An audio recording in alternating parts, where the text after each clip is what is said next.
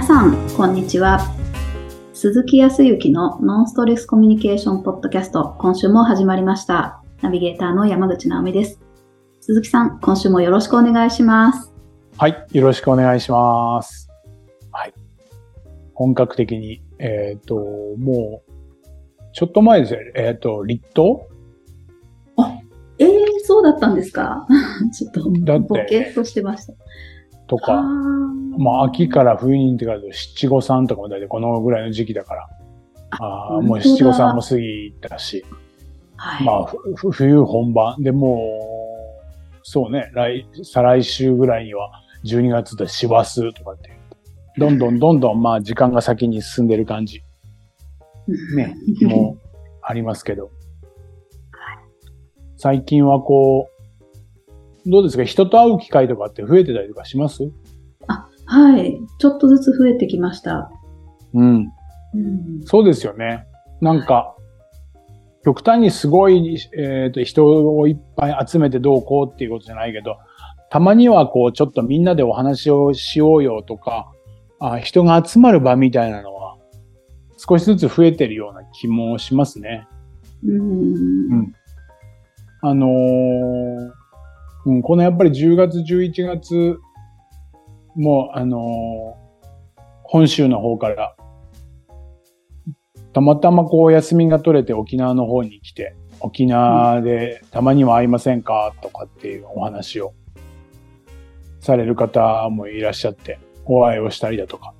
うんで、また、うーんと、まあね、ちょっとそのコロナの状況もあって、えっ、と、第8波だ、なんだって話もありますけど、一応予定では年明けの1月の、うーと、2週目、うんと、あれだね、成人の日に絡めてなんですけど、質問型のコミュニケーション協会の、えっ、と、会員のメンバーで、えっ、と、まあ、目標の設定とかね、一年の振り返りをして、それから、じゃあ実際に、えー今自分がどう感じてたりはどう思ってるのかっていうことを具体的にこの一年間どう行動していこうか、みたいな指針じゃないけど、そういうことを決めるような会を、せっかくだったら環境を変えてっていう話を毎回してるんですけど、はい、私がこちらに沖縄の方にいるようになっているのもあって、もう沖縄でっていう、あ沖縄で行きましょう。もう沖縄で行きましょう。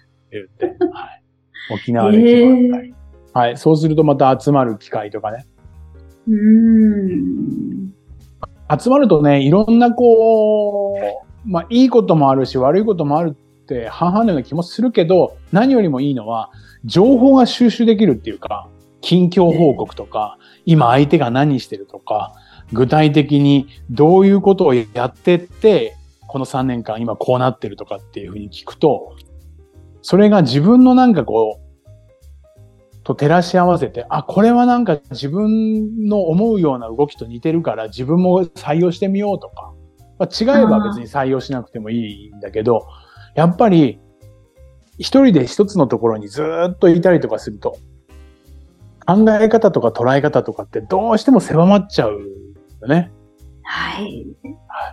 だからこそ、こう、たまには、まずはいろんな人の集まっている場にちょっと行ってみて、いろんな話を聞いてみる。まあ、時には喋って自分の思いを伝えてもいいと思うけど、いろんな話を聞いてみると、いろんな気づきとかね、うんプラスになること、まあ、時にもマイナスになることもあるし、うん時にはなんか 波長、波長が合わないね、あ集まりのところであったらもうまあ変な話だけど、それ以降行かなくてもいいわけだし。うんうんだけど、まずはちょっと何か人の集まってるところに顔を出してみて、いろんな話を聞いてみるとかっていうのは、ようやくできるようになったから、やってみてもいいんじゃないかなっていうふうには思いますけど、そうまあ、本当機会があったらお話聞かせてほしいです。いろんな方の、と思ってはいますけどう。んそうですね。会うと全然感覚が違いますもんね、やっぱり。うん。うん、刺激がすごくいただけるような気がしてます、私も。うん。本当気をつけようと思いました。なんか、あの、さっきの話は私かなって思うくらい、一箇所にいて、誰、あの、あんまりコミュニケーションが少ないと、やっぱり考え方もこう固まってっちゃうっていうのってうんありますよね。うん。うん。一つはいろんな人から話聞くのもそうだし、まあ旅行でもいいと思うんですよ。旅行に行ってみて、普段こう、感じてない空気感とかね。うーん。それこそ直美さん静岡であったらちょっと距離は違うかもしれないけど、最近行ってないけど、常連の滝に行ってみるとかね。わさびだとかそういうところに行ってみるとなると、やっぱりこう雰囲気違うじゃないですか。はい。そういったところでなんかスイッチが変わると感覚的にね。ああ。そんなことでもいいと思うんですよ。そうそうそう。いいですね。なんか、はい。どんどん行きたいと思いました。ぜひぜひ、そこで何か人生観とかでいう感覚が変わるとかっていう時はね、なんかあるような気がするんですよね。あうん。それは言葉とか、言葉なのか、時に人なのか、ないしはその、うんいわゆるた旅とかだから、えー環境、背景が変わるとか、そういうもので何か感覚が変わる時もあるだろうし、あ。旅でもいい。いし、ひ人でもいいし、なんか動いてみることはようやくできるようになったから、僕は、まあコミュニケーションのお話をしている人間だから、あえて言うけど、それは必要かなっていうふうには思いますね。ああ、すごいいいヒントをたくさん。なはいるほど。沖縄に来た時には、ないしは来る前には声かけていただいたら、はい、うんぜひお話ができればと皆さん本当に思いますんで、よろしくお願いします。あの、ナミさん、最近、その人と会うとかっていうことで言ったら何かあります？はい。なんか、ちょっとだけ、こう、まあ、オンラインででも、あの、話す機会をちょっと増やそうなんていう試みをしてる方がいて、お。互いのためにいいねって言い始めてるんですけど、うん。なんか、そう、そう、褒められたんですよ。褒められたはい。い珍しく、いやいやいや、それは褒められることいつもしてますから。あ、褒められたんですね。はい。はい。私の中ではまあ普通だったっていうか、うん。え、みんながしてるよなって思ったことだったりして、そんなにその方が喜んでくれてることが、ちょっと意外だったみたいなのがあって、うーんな、なんで喜んでくれたんですか？なんか、あの、結果だけじゃなくて、その過程のことも、なんか肯定してくれたっていうか、褒めてくれたみたいなのが嬉しかったって言われたんです。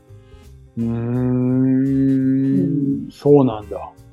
えー、直美さんはそれをどういう気持ちで褒めたんですか？どういう気持ちとか？どんな感じで、無意識で褒めたの？でも良かったから褒めたんだよね。そうです。あの、結果はもちろんす素晴らしかったんですけど、うん。そうじゃなくて、結果がついてくるかどうかは本当にわからない状況だったんですよ、それまで。なるほど。はい。ででも、その方の行動がやっぱりすごいって思っていて、うん。で、まあ、結果がもうどうであれ、あの、うんやりきったし、まうん。あ、あの、結果がついてこなかったとしても、それはプラスのことだったって、私の中では結果が出る前にもそう思っていて、いや、うんすごいなって、よく頑張られて、すごい方だなって思ってたので、その、まあ、結果が良かったって、出たっていうことを聞いたときに、いや、良かったですって言うと同時に、うん。まあ、それより何よりやっぱりその途中まで本当に頑張られてすごかったですねって言ったんですよ。うん。うん。そう。だから、あれがあったからこその、まあ結果がついてきてよかったけど、結果がついてこなかったかもわからなかった状況だったし、でも、とにかくそこまで本当になかなかできることじゃないですよねっていう感じだったんです。なるほど伝えたんです。はい。それを、その何かこう、そこまでのサクセスストーリーというか、そういうことが聞けたっていうこと自体は、直美さんの感情で言ったらどんな気持ちだったんですか？としては、いや、大変な境地だなって相手の方に結構、あーまあ、頑張ってほしいというか、応援してるっていう気持ちが強くて、そこまでが。なるほど。でもそれに、はそれを話してくれたこととか、えーそれをこう聞いて、その聞けたことに対しては直美さんはどういうこと、どういう感情だった？聞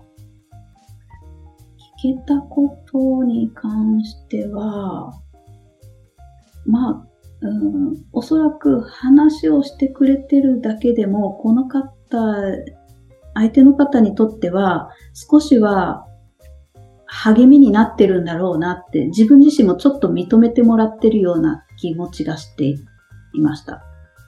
認めてもらってる？自分自身も？はい。なんか、なんだろう。頼りにされてるって思ってました。ああ、そうか。頼り、あ、直美さん自身が頼りにされているような感覚を得た、ね。感覚が。はい。うん、まあ、そのぐらい自己開示して言ってくれたもん。うん、ねそうだよねはいそうやって自己開示して、その何か頼ってくれているっていうことは、直美さんはどういう気持ちになれる？そこ、それに気づけたら。それは嬉しかったですね。ああ、嬉しかった。はい。なるほど、なるほど。多分その嬉しさが、嬉しさ？うん。それがこう、その言葉に褒めたっていうことのようだけど、う嬉しさが伝わったんだろうね、多分。相手に。あーあー、そっか。気持ちが入ってますもんね、私の気持ちが。そうそうそう、自分の気持ちが嬉しい。で、褒めるって、あの、本当にね、嬉しさが入って褒めるとか、本当に素晴らしいっていう尊敬して褒めるとか、うん。でりまあ、うん、深いことはないけど、何かやっぱそういう根拠的な理由みたいなものがあるはず。褒めるにしてもね。あなるほど。はい。だけど、あの、日常茶飯事を褒めてるとね、僕ほらずっと営業やってたもんですから、はい。何でも褒めるとね、その信憑性ってないわけですよ。何でもすごいですねとか、いやーかっこいいとか、いいですねとかって何でも褒めると信憑性がないって、この人何でもかんでも褒めてるんだろうなっていうのは見抜かれるんですよ、やっぱ人間ね。ああ、面白い。そうですね。確かに。はい。そう。だから聞いている時も、すごく真剣に聞いていなくて、相手の話が終わったら、いいですねとか、すごいですねを言おうみたいな、そういう順序の中でやってたりとかするから、無意識なうちにもね。ああ、はい。うんそう。だから真剣に聞いていないっていうところがもしかすると伝わっているかもしれないし、そう。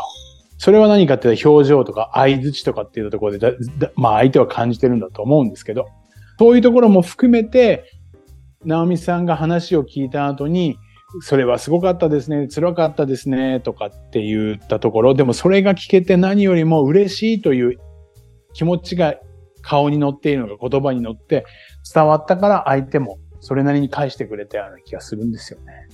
あそういうことなんですね。日常で、それってね、ものの数分、数分の中で流れてるかもしれないけど、多分ね、分析したらそんな感じ。ああ。いや、こんなに、なんでしょう。まあ、その相手の方にもすごく良かった出来事だったし、私にとってもすごく良かった出来事だったんですけど、うんそれをお互いそれ口にし合ったっていうのって、言葉にし合ったっていうのっていうのは、やっぱ、すごく特別だったんですよ。いつもやらないことというか。ああ、なかなかね。うん、はいそうだよね。はい。日常のよもや話だとか、楽しかったね、嬉しかったね、とか、いや、あははみたいな感じだからね。はい。だからまあ、本当は理想を言えば、そういうのが日常に取り込めたら、なおのこといいんだろうなって思いましたっていうことでした。ああ、なるほど。でも、そのようなね、もう本当にでもその通りで、でもそのようなお話が、えっ、と、できているっていうこと、その方と、は、あ相手とするとやっぱり自分が、まあ、も、もしかすると本当はあんまりあからさまにね、誰にでも言えるような話でもないかもしれないけど、直美さんだからこそ言えるっていうのは、まあ、相手が心を開いてくれているし、ね。で、えー直美さん自身もその心を開いてくれているということを感じて、それをこう受け取ることとか受け止めたりだとか受け入れることができているっていうこと自体、お互いの心が通じ合ってる感じがするから、いい関係だよね。ああ、そうですねそうそういう関係がたくさん、まあ、たくさんの人とっていうわけじゃない、大事な人とはそういうコミュニケーションできたらいいなって思うんですけど、うん。ポジティブな種をまくというか、ああ、いいですね。そうそうそうそう。大事いきなり、いきなりね、いきなり開示してきて自分の弱みをどうとかって言っても、こっちも困っちゃう。ね、関係性。ね、驚く時もあるだろうし。そう。で、言う側もそうそうは言えないし、みたいなところ少しずつ日常の挨拶レベルから、ね、えっ、と、お茶を飲んで雑談からっていうところから積み上げていくんだとは思うけど、でもそういう関係の人って多分大事な人になっていくような気がする。うん。で、そうなってくると、今話を聞いてて、あの、思ったんですけどね。やっぱり、うんと、直美さん自身は真剣にその人の話を聞いて、その何か、そのストーリーというか、ね、その流れの過程が素晴らしいっていうふうに思って、そういうところ話してくれたこと、ないしは頼ってくれたことに対して嬉しいっていう気持ちを伝えてるじゃない。はい。ね。そうすると何かっていうと、自分の価値観。人と話をしてるんだけど、どこかでやっぱり自分を認めてくれているっていうことに気づけることに対して、えっ、と、すごく嬉しさを感じたりだとかっていうことを今の僕は会話の中で知ったこと自体は自分の価値観みたいなものにも気づけているから、ね、気持ちいいし、えっ、と、あ、私ってこういうような話が好きなんだ。もうそうかもしれないけど、うん。いろんな気づきがいくつかあると思うんだよね。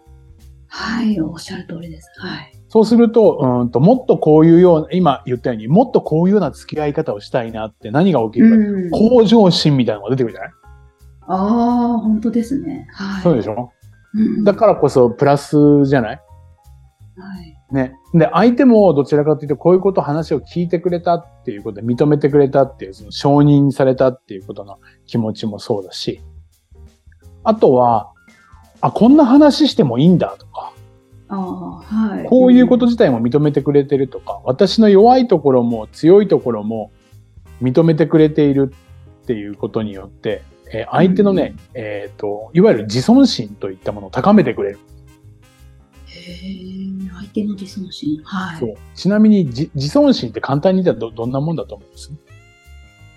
自尊心、自分を敬う、尊う。うん、尊いと思う心ですね。と、ささすが、博学だね。えー、漢字の通り、あれしたんですけど、えー、どういうことなんだろう。ちょっと、いまいちわかるようなわからないような。まあ、なかなかね、僕自身も、あの、人前でこうだっていうふうには、おいそれと言えないんだけど、簡単に言ったら自分を認めるとか、あ、自分ってこう、これでいいんだとか、私って強いところもあれば弱いところもあったりとか、まあ時には長所も短所もあって自分なんだって自分自身を認める心みたいな感じ。っていうふうに仮定をしたら、そもそも自分の強長所とか短所、まあ短所はわかるんだけど、自分のいいところとかってわかんなかったりとかすんだよね。はい。そう。あの、研修とかの仕事、研修のような仕事をしていると、よく、あの、自分のいいところをできる限りこの A4 の紙に書いてくださいっていうと、大抵の人はね、5分で書いてくださいっていうと、1個か2個しか書けても、書けあのね、書けない人でね、1個も書けない人っていくらでもいるもん。へえ。まあ、ほんとほんと。で、じゃあ目の前にいる次に相手の人、相手の人のいいところを書いてください。っていうと、結構かけたりとかする。え えー、そっか、もうそういう運転さ、もう3倍、5倍、10倍ぐらい違うぐらい。ええー。まあよ、僕会ったことないね。自分のいいところを書いてくださいって言って、人を、相手が書いてくれたことよりかは自分の方が多かったって人は僕今のところ何回もそういう仕事してるけど、いないよ。やっぱ。ええー、なんか、あの、変な話ですよね。そう思うと。うん、うん、うん。そう、そういうことが多い。だから何かで自分の強みとか、自分の長所とか、いいところって気づかない。時に話し方にしてもそうだし、うん、えっ、と、自分が自分の弱さを言っていること自体がいいことだなんて思ってなかったり、無意識なうちにしている。うん、だけど、相手が認めてくれていたりだとかすることによって、何が起こるかって言ったら、あ、こういう話しても私いいんだとか、でもそういう話してくれて私嬉しかったよなんていうふうな話になったら、あ、こういう話をしてもいいのね。自分で自分のことを認めることができるっていうやつね。うん、まあ自己承認とも言うけど、どちらかというと、それによって自尊心って、あ、私ってこれでいいんだって、いいところも悪いところも合ってるとか間違ってるとかではなくて、自分自身をちゃんと認めたりとかすることができている人っていうのは、地に足がついてるような人ですわ、きっとね。あそうそういう人は、やっぱり、その、なんていうかと、自尊心が高い。うん。自尊心が低いって逆に言ったら何やっても私ダメねとか、うん。これ全然私はうまくいかないとか、自分を低く見る。周りの人はこうだけど私は全然ダメ。とか、全く現れるのは逆でね、自尊心が高いと思ってるけど実は低い人。俺はすごい。えー俺ってすごい。俺は誰よりも一番。みたいに思ってる人は自尊心を高めようとはしてるかもしれないけど、実は自尊心が低い。あ自分でその弱いところを認めようとしなくて、強いところばっかりを、強いところばっかりをって高め、しようとしてるから。あ。ああ、深いですね。なるほど。はい。そうそうそうそう。まあ話を戻すと、その自尊心っていうものがやっぱり高いを高めると何ができてくるかって言ったら、やっぱりね、人との関係性がね、良くなってくるんですよ。だから、だからさっき言ったように、直美さんとその方たち、その方は、いい関係性が築けるんじゃないかって言ったのはそこ。あ、そういうからくりだったっていうことですね。そう。で、自尊心、そう、自尊心が高いっていうう人は、僕が思うに、やっぱり自分のいいところも悪いところも認めるじゃない。あ、自分ってこういう、これでいいんだとか、私ってこういう時にこういうふうに思うんだとかって思う時に、自分がいいとか悪いとかじゃないじゃん。これが自分だっていうことだからね。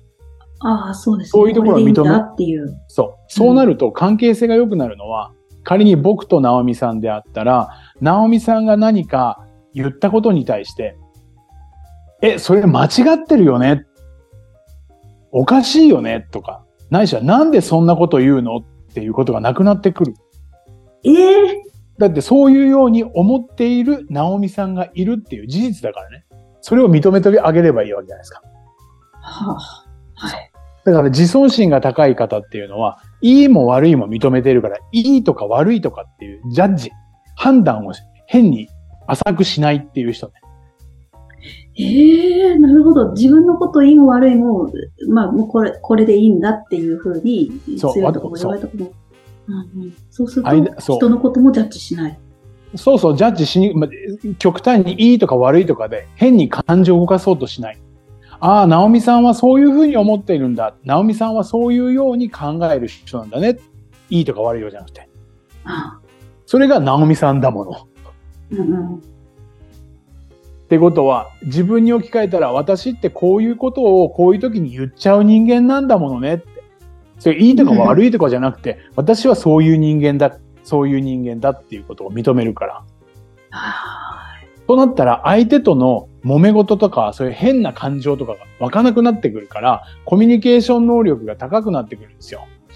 いすごい。だから自尊心の高い人って、すごく、うーと、コミュニケーション能力が高かったりとかする。うわー自分のいいところも悪いところもちゃんと認めている、分かっているからこそ、相手に対してもそういうところを見ようとするから。深い。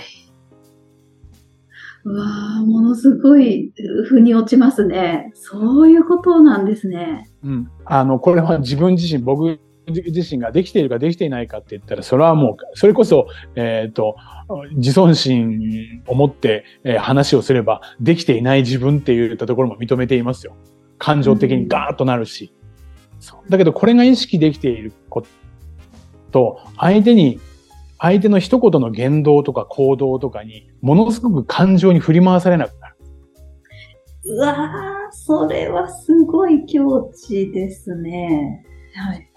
だから、そういうところを意識して、一言一言言うことをきちっと聞いて、あなぜそういうふうに思うのかなとか、なんでこういうことを言うのかなって言ったところから入ればいい。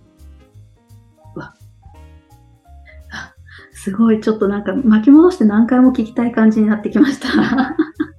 いやいやいや、これ結構、これがいろんなところにつながるんですよ。また次回以降お話ができればと思うけど、そうなると、今度何が思うと、さらにコミュニケーション能力が上がるためには、えーああ上げて、上がるのは、うん何が始まるかって言ったら、洞察力ってものが身についてくるんですよ。ええー、ちょっと聞きたい。早く次に。